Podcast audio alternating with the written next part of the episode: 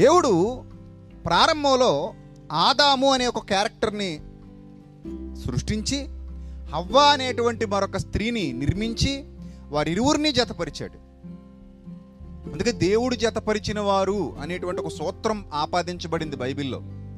దేవుడు జతపరిచిన వారు అని ఎందుకు ఆపాదించబడిందంటే సూత్రం వివాహానికి కర్త ఎవరు అని ఆలోచిస్తే వివాహానికి కర్త కేవలం దేవుడే మానవుడు కాడు. ఇది మనందరికీ క్లియర్. వివాహానికి కర్త దేవుడే గనుక దేవుడు సృష్టించినటువంటి మానవుల్ని జతపరచబడటానికి అవకాశం ఆయనే ఇచ్చాడు గనుక జతపరచబడుతున్నటువంటి మనం ఒక కొత్త జీవితానికి నాంది పలుకుతున్నాం. ఒక కొత్త జీవితానికి శ్రీకారం చుడుతున్నాం. ఒక కొత్త జీవితానికి శ్రీకారం చుట్టేటప్పుడు ఆనందం కానీ దుఃఖం కానీ రెండింటిలో ఏదో ఒకటే మిగులుతోంది కొందరి జీవితాల్లో అని అంటే ప్రియులరా ఇక్కడ మనం గమనించవలసినటువంటి విషయం ఏమిటంటే ఏ పురుషుడైనా ఏ స్త్రీ అయినా వివాహం ఎందుకు చేసుకోవాలి అనే ఒక కాన్సెప్ట్ మీద వాళ్ళకి అవగాహన ఉంటే ఆ విషయం మీద వాళ్ళకి అవగాహన పెద్దలు కలిగించగలిగితే అది దైవికంగా ఉంటే ఖచ్చితంగా వాళ్ళ జీవితంలో ఆనందం తప్ప దుఃఖానికి చోటు ఉండదు. ఎప్పుడైతే అది కాకుండా లోక సంబంధమైన పద్ధతిలో వివాహాన్ని కంటిన్యూ చేస్తారో వాళ్ళ జీవితంలో ఏదైనా ఉంటుంది. దానికి మనం గ్యారంటీ ఇవ్వలేం. లోక సంబంధమైన ఆనందమైనా ఉండొచ్చు లోక సంబంధమైన దుఃఖమైనా ఉండొచ్చు. కానీ కరెక్ట్గా పెద్దలు వివాహం ఎందుకు అనే విషయం మీద వాళ్ళకి అవగాహన కల్పిస్తే ఆ అవగాహనతో వాళ్ళు వివాహానికి సిద్ధపడితే ఆ వివాహం నిజంగా ఫలభరితంగానే ఉంటుంది. అది ఫెయిల్ అవ్వదు. వివాహంలో కూడా ఫెయిల్యూర్స్ ఉంటాయి. ప్రతి దానిలో ఫెయిల్యూర్స్ ఉంటాయి. మనం పరీక్షలు రాసాం అనుకోండి అయితే పాస్ అవుతాం. లేకపోతే ఫెయిల్ అవుతాం. ఎలక్షన్లో పోటీ చేశారనుకోండి అయితే గెలుస్తావు లేకపోతే ఓడిపోతావు అలాగే ఒక వ్యాపారం ప్రారంభించావు అనుకో అయితే సక్సెస్ అవుతావు లేకపోతే ఫెయిల్ అయిపోతావు ఇన్ ద సేమ్ వే వివాహంలో కూడా ఫెయిల్యూర్స్ ఉంటాయి సక్సెస్ ఉంటుంది. ఒక లైఫ్ సక్సెస్ఫుల్గా లీడ్ అవుతోంది అంటే ఒక ఇద్దరు కలిసి సక్సెస్ఫుల్గా ప్రయాణం కొనసాగించగలుగుతున్నారు అంటే నిజంగా బెస్ట్ కప్పులు అని చెప్పొచ్చు. ఇద్దరు కలిసి సక్సెస్ఫుల్గా రన్ అవ్వలేకపోతున్నారు. ఏదో ఉండాలి కాబట్టి కలిసి ఉంటున్నారు రోజు కొట్టుకు చేస్తూ మనసులో భేదాలు పెట్టుకుని ఒకరంటే ఒకరికి పడక ఒకరంటే ఒకరు ద్వేషంతో ఒకరి మీద ఒకరు అసూయతో ఇద్దరు బద్ధశత్రువుల్లాగా తప్పక ఆ ఇంట్లో కాలం గడుపుతూ ఉంటే అది సక్సెస్ఫుల్ లైఫ్ కాదు. అయితే ప్రియులరా ఇక్కడ మనం గమనించవలసినటువంటి ప్రధానమైన విషయం. వివాహానికి కర్త అయినటువంటి దేవుడు వివాహాన్ని ఏర్పరిచినటువంటి దేవుడు వివాహానికి మనుషుల్ని సిద్ధపరిచినటువంటి దేవుడు కొన్ని సూత్రాలు ఆ వివాహం చేసుకోవాలనుకునే వాళ్ళకి తెలియజేశాడు. కానీ కొందరు వాటిని ఫాలో అయ్యారు కొందరు వాటిని ఫాలో అవ్వలేదు. ఎవరు ఫాలో అయ్యారో వాళ్ళు సక్సెస్ఫుల్ లైఫ్ లీడ్ చేయగలిగారు. ఎవరు ఫాలో అవ్వలేదో వాళ్ళు సక్సెస్ఫుల్ లైఫ్ లీడ్ చేయలేకపోయారు.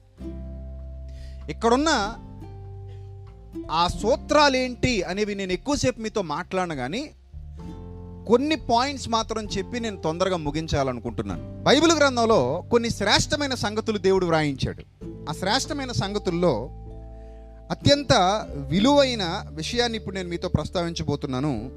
దయచేసి జాగ్రత్తగా చూడండి. ఆదికాండంలో మనం చాలాసార్లు చదువుకున్నటువంటి మాట ఆదికాండంలో ప్రారంభ ప్రారంభాధ్యాయంలో ఆదికాండం కాండం ప్రారంభాధ్యాయం ఇరవై ఎనిమిదో వచ్చిన జాగ్రత్తగా చూడండి. దేవుడు వారిని ఆశీర్వదించాను. ఎలా ఎలా ఆశీర్వదించాడట? మీరు ఫలించి అభివృద్ధి పొంది విస్తరించి భూమిని నిండించి దానిని లోపరుచుకోండి. సముద్రపు చేపలు ఆకాశ పక్షులు భూమి మీద పరాకు ప్రతి జీవిని ఏలుడని వారితో చెప్పెను. చూసారా ఏం చేయమన్నాడట? ఏలికలుగా ఉండండి. ఈ ప్రకృతి మీద మీరు అందరూ ఎలా ఉండాలి? ఏలికలుగా ఉండండి. సమస్త సృష్టిని మీ చేతులకు అప్పగించాను. సమస్తం మీ చేతులకు అప్పగించాను. మీరు ఫలించండి అభివృద్ధి పొందండి భూమిని నిండించండి విస్తరించండి ఏలుబడి చేసేవారిగా ఉండండి తప్ప బానిసలుగా ఉండకండి అని చెప్పాడు. ఎలా ఉండమన్నాడు? ఏలికలుగా ఉండండి బానిసలుగా ఉండకండి. కానీ క్రమేపి మనుషులు ఎలా మారిపోయారంటే ఏలికలుగా ఉండకుండా బానిసలుగా మారిపోయారు. ముఖ్యంగా ఆదామ వాళ్ళిద్దరూ. ఎలా ఉండాలి వాళ్ళిద్దరూ? ఏలికలుగా ఉండాలి ఏలేవారుగా ఉండాలి. కానీ ఏలేవారుగా ఉండవలసినటువంటి ఆదామ అవ్వలు తర్వాతి కాలంలో వెంట వెంటనే వెంట వెంటనే బానిసలుగా మారిపోయారు. పెళ్ళి చేసుకున్నారు కొత్తగా. కొత్తగా పెళ్ళి చేసుకున్న వ్యక్తులు వాళ్ళిద్దరూ ఆనందంగా సంతోషంగా జీవించవలసినటువంటి జీవితంలో దేవుని యొక్క సూత్రాలను అవలంబిస్తూ దేవుని యొక్క మాటల్ని గౌరవిస్తూ దేవుని యొక్క నామాన్ని మహిమపరుస్తూ చక్కగా ఆయన చెప్పినట్టుగా బ్రతికితే ఆయన అడుగు జాడల్లో నడిస్తే వాళ్ళ జీవితం ఆనందంగానే ఉండేది. కానీ వాళ్ళు ఏమనుకున్నారంటే వివాహం ఎవరి కోసం? వివాహం ఎందుకు ఎవరి కోసం? అనే విషయంలో దేవుని తప్పించేశారు. దేవుని తప్పించేశారు. ఇప్పుడు కూడా చాలా వివాహాల్లో వివాహం ఎందుకు ఎవరి కోసం అన్నప్పుడు దేవుని తప్పించేస్తారు. చాలా వివాహాలు అలాగే జరుగుతున్నాయి. దేవుడు ఉండడు. అంటే వాళ్ళ జీవితాల్లోనూ దేవుడు ఉండడు వాళ్ళ ఆలోచనల్లోనూ దేవుడు ఉండడు వాళ్ళ బ్రతుకులోనూ దేవుడు ఉండడు వాళ్ళ ఉద్దేశాల్లో దేవుడు ఉండడు వాళ్ళ వివాహంలో కూడా దేవుని ప్రస్తావనే ఉండదు. మరి ఎందుకయ్యా వివాహం అని అంటే వాళ్ళకి ఏవో కారణాలు ఉంటాయి వాటికి.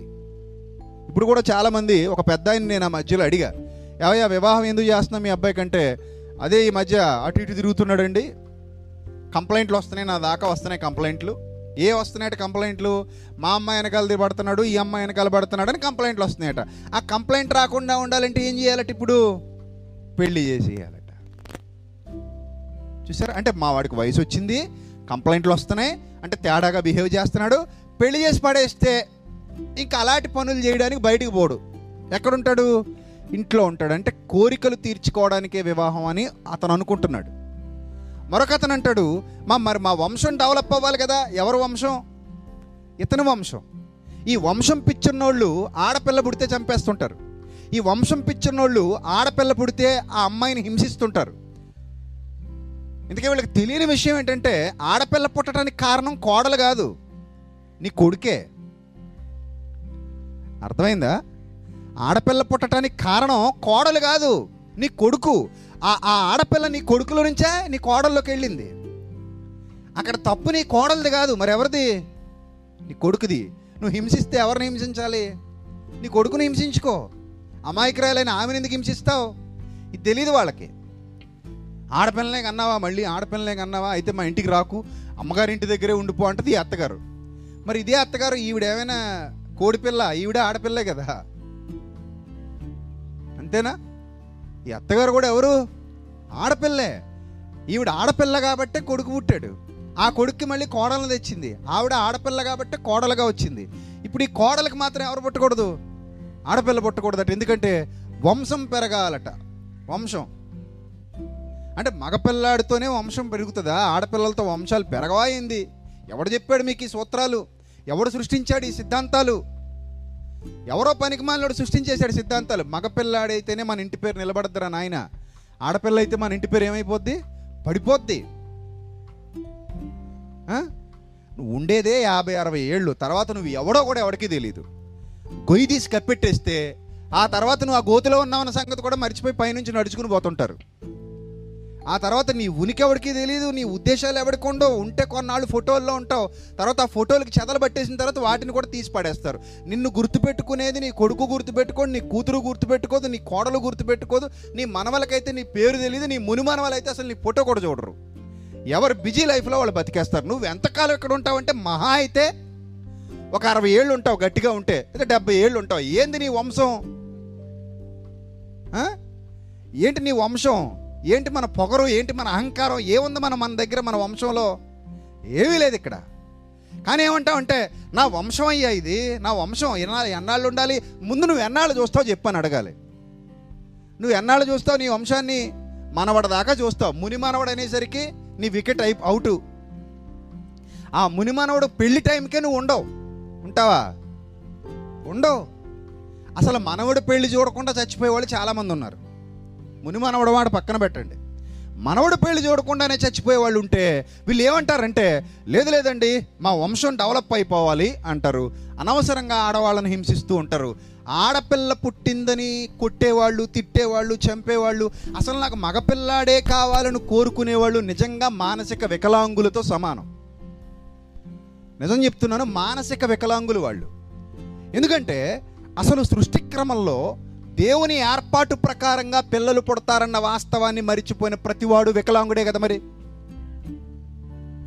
నాకు ఆడపిల్లే కావాలని మీ తాత అనుకుని ఉంటే మగపిల్లాడే కావాలని మీ తాత అనుకుని ఉంటే మీ అమ్మగారు ఉండేవారు కాదు. మీ అమ్మగారు లేకపోతే నువ్వు ఉండేవాడివి కాదు. ఆ విషయం నువ్వు ఎందుకు మర్చిపోయావు? కదా? కాబట్టి ఆడపిల్లే కావాలని కానీ మగపిల్లాడే కావాలని కానీ మనం అనుకోవడానికి మనకు అధికారం లేదు. ఎందుకంటే గర్భఫలము యహోవా ఇచ్చేటువంటి బహుమానం. మానవుడు ఇవ్వలేడు ఆ బహుమానాన్ని. మానవుడి చేతి పని కాదది. మానవుడి చేతికి ఆ శక్తి లేదు. దేవుని తెలుసుకోవాలి మొదట మనం. దేవుని తెలుసుకుంటే ఆయన శక్తి అర్థం అవుతుంది. ఆయన శక్తి అర్థమైతే ఇలాంటి పనికిమాలిన ఆలోచనలు మన మైండ్లోనికి రావు. ఆయన శక్తి అర్థం కాని వారికే ఇలాంటి పనికిమాలిన ఆలోచనలు వస్తాయి. అందుకే వాళ్ళు మాకు వంశం నిలబడాలి కాబట్టి వివాహం చేస్తాం అంటారు. వంశం చూస్తారో చూడరో వీళ్ళకే తెలీదు కదా? అక్కడతో అయిపోయింది. ఇక్కడ రెండో ఇంకో కేటగిరీ ఉంటుంది. ఆ కేటగిరీ ఏంటంటే ఏమండి మీరు వివాహం ఎందుకు చేస్తున్నారు మీ అమ్మాయికి? అని అంటే ఆయన అంటాడు కదా నేను చచ్చిపోతానండి ముసలోని అయిపోతాను. మరి మా అమ్మాయికి జీవితం ఉండాలి కదా తన బతుకు తను బతకాలి కదా. తన బతుకు తను బతకాలంటే మగతోడు కంపల్సరీ అవసరం కాబట్టి ఒకరిని జోడిచ్చేసి పంపించేస్తే ఆ ఆడపిల్ల ఆడపిల్ల కాబట్టి నా బరువు దించేసుకున్నట్టు అవుతుంది అంటాడు. అంటే చివరికి కన్న తండ్రి చివరికి ఏమంటాడు? బరువు అంటాడు. బరువు దించేసుకోవాలి వదిలించేసుకోవాలన్నట్టు. కొడుకునైతే శాశ్వత కాలం మోస్తాడట కూతురునైతే మాత్రం ఏం చేస్తాడట? వదిలించేసుకుంటాడట. అది అసలు కరెక్టే ఆ విధానం కరెక్టేనా? అలా అలవాటు పడిపోయింది మన మైండ్ దానికి అలా అలవాటు పడిపోయాం మనం. అందుకే చాలామంది తల్లిదండ్రులు చూడండి కొడుకులకి ఆస్తులు పంచుతారు. కూతుళ్ళకేమో? కూతుళ్ళకి. ఎంతో కొంత ఇచ్చేసి పంపించేస్తారు. అరే అలా కాదు నాయన ఇద్దరికి సమానంగా ఇవ్వండి. ఇద్దరు నీ కడుపున పుట్టిన వాళ్ళు కదంటే లేదు లేదు. మగపిల్లాడికేమో ఎక్కువ. ఆడపిల్లకేమో తక్కువ. ఏ? ఏ ఆడపిల్లకి ఎందుకు తక్కువ? మగపిల్లాడికి ఎందుకు ఎక్కువ అంటే వాడు అగ్గి పెడతాడు కాబట్టట. ఆ అగ్గి పెడితే గొప్పోడా? తలకురివి తలకురివి పెడతాడు కాబట్టి ఇంకప్పుడు ఆ తలకురి ఎవరైనా పెడతారు. ఇందుకే రోజు అగ్గిపుల్లేసే అలవాటు నీకు నీ కొడుకు ఉండదేమో కానీ ఆడపిల్లకే ఎక్కువ ఉంటుంది. ఎందుకంటే రోజు పొయ్యి వెలిగిస్తుంది పొయ్యి వెలిగించేదానికి నీ తల వెలిగించడం ఏమైనా పెద్ద గొప్ప? అంతే కదా మరి. పొయ్యి వెలిగించడంలో అంత అంత సీనియారిటీ ఉన్న అమ్మాయికి నీ తల వెలిగించడం ఏమైనా పెద్ద గొప్ప చెప్పు. శ్మశానానికి తీసుకెళ్ళి ఆవిడ పెడద్ది. అవే లేదు లేదు నువ్వు ధర్మానికి విరుద్ధంగా మాట్లాడుతున్నావు అంటారేమో. సో ఇవన్నీ మనం సృష్టించుకున్నాం ఇవన్నీ కూడా. ఇవన్నీ మనం ఏర్పాటు చేసుకున్నాం. అందుకే ఇలాంటి సిద్ధాంతాల వల్లే ఆడ మగ అన్న వ్యత్యాసాలు తీసుకొచ్చి వాళ్ళని తక్కువగా చూడండి వీళ్ళని ఎక్కువగా చూడండి అనే జాడ్యాలు మన సమాజంలోకి వచ్చేసాయి. కాబట్టి ప్రియులరా మీరు మనసు పెట్టి ఆలోచన చేస్తే ఒక ఆడపిల్లకి బరువు దించుకోవటానికి కాదండి వివాహం. అది బాధ్యత. పురుషుడు ఎంత ఏ స్థాయిలో అయితే ఉన్నాడో ఈ వేదిక మీద స్త్రీ కూడా అదే స్థాయిలో ఉంది. వారిలో ఒకరు గొప్ప కాదు ఒకరు తక్కువ కాదు. ఇరువురు సమానమేనండి దేవుని దృష్టికి. బైబిల్ ఏమని చెప్తుందో తెలుసా? క్రీస్తునందు పురుషుడని స్త్రీ అని చెప్పండి. ఏ భేదము లేదు అని చెప్తుంది బైబిల్. క్రీస్తునందు పురుషుడని స్త్రీ అని ఏ భేదము లేదు.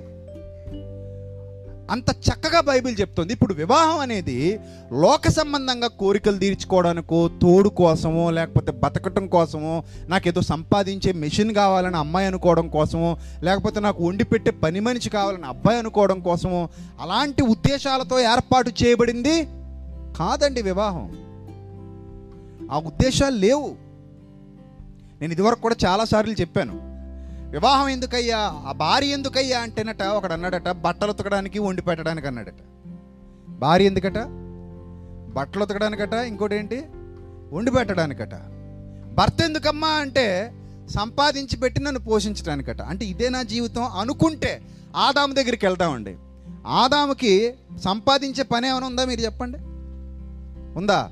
మరి పెళ్ళి చేసుకున్నాడు? సంపాదించే పని దేవుడు అప్పగించలా? అవ్వకి బట్టలు ఉతికే పని ఉందా వండి పెట్టే పని ఉందా మీరు చెప్పండి. అసలు బట్టలు ఉతకడానికి వాళ్ళకి బట్టలే లేవు కదా. ఆ టైంకి ఇంకా వాళ్ళకి ఏమి లేవు? బట్టలు లేవు దిగంబరులుగా ఉన్నారట. బట్టలు లేవు. అలా ఇల్లులు ఏమైనా ఉన్నాయా? అవి లేవు. ఏ చెట్టు కింద పడుకునేవారు అనమాట పోను వంట చేసుకోవడానికి వంటగది ఏమైనా ఉందా? అది లేదు. ఆ చెట్టు పండు ఈ చెట్టు పండు తెంపుకొని తినడమే. చూసారా బట్టలు ఉతికే పనులు లేవు ఇల్లు వాకిలి ఊడ్చే పనులు లేవు అంట్లు దోమే పని లేదు. ఏ పనులు లేవు వాళ్ళకి. కాబట్టి వివాహ వ్యవస్థలో దేవుని ఉద్దేశాలు మనకు అర్థమైతే మనం అనుకుంటున్నట్టుగా దేవుడు అనుకోలేదు. కాబట్టి వివాహము అనగానే అది ఎవరి కొరకు అనే ప్రశ్న మనకు వస్తే అది ఖచ్చితంగా దేవుని కొరకే మీరు ఏమవుతున్నారు? జతపరచబడుచున్నారు. వీరిరువురు ఇప్పుడు ఎవరి కొరకు జతపరచబడుచున్నారు? దేవుని కొరకు జతపరచబడుచున్నారు. వీళ్ళ వివాహానికి మూలం ఎవరు? దేవుడు. వీళ్ళు ఎవరి కొరకు బ్రతకవలసిన వారై ఉన్నారు?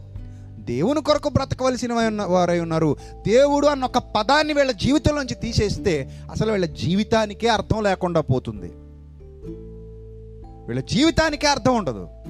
అప్పుడు వీళ్ళిరువురు కూడా ఒక నిబంధన చేసుకోవాలి ఇప్పుడు. ఏంటా నిబంధన అంటే నేను దేవుని కొరకు పుట్టాను ఆయనే నన్ను పుట్టించుకున్నాడు.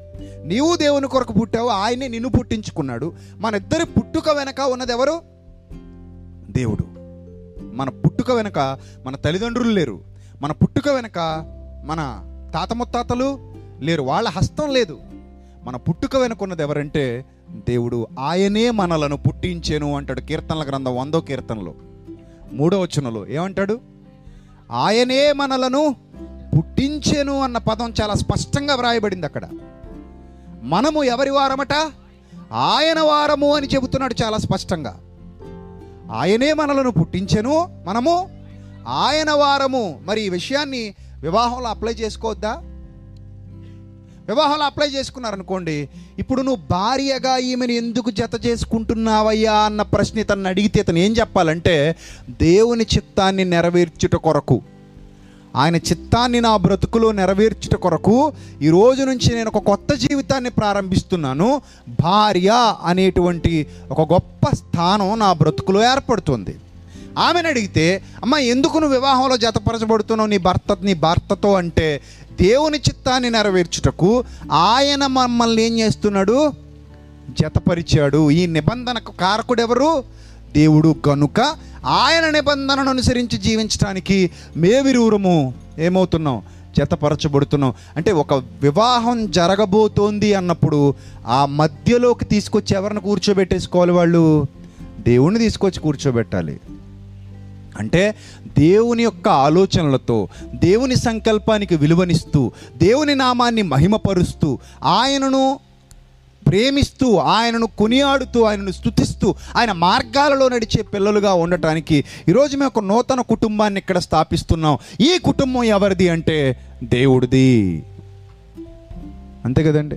ఈ మనిషి ఎవరయ్యా అంటే మా పార్టీ అంటారు. అంటారా అనరా? మనుషులు చూసి చెప్పేస్తారు మీరు. మనిషిని చూసి ఇతను ఏ పార్టీ అయ్యా? అంటే చెప్పగలరా లేదా మీ ఊళ్ళో? చెప్పగలరా లేదా? అయ్యో ఈజీగా చెప్తారు.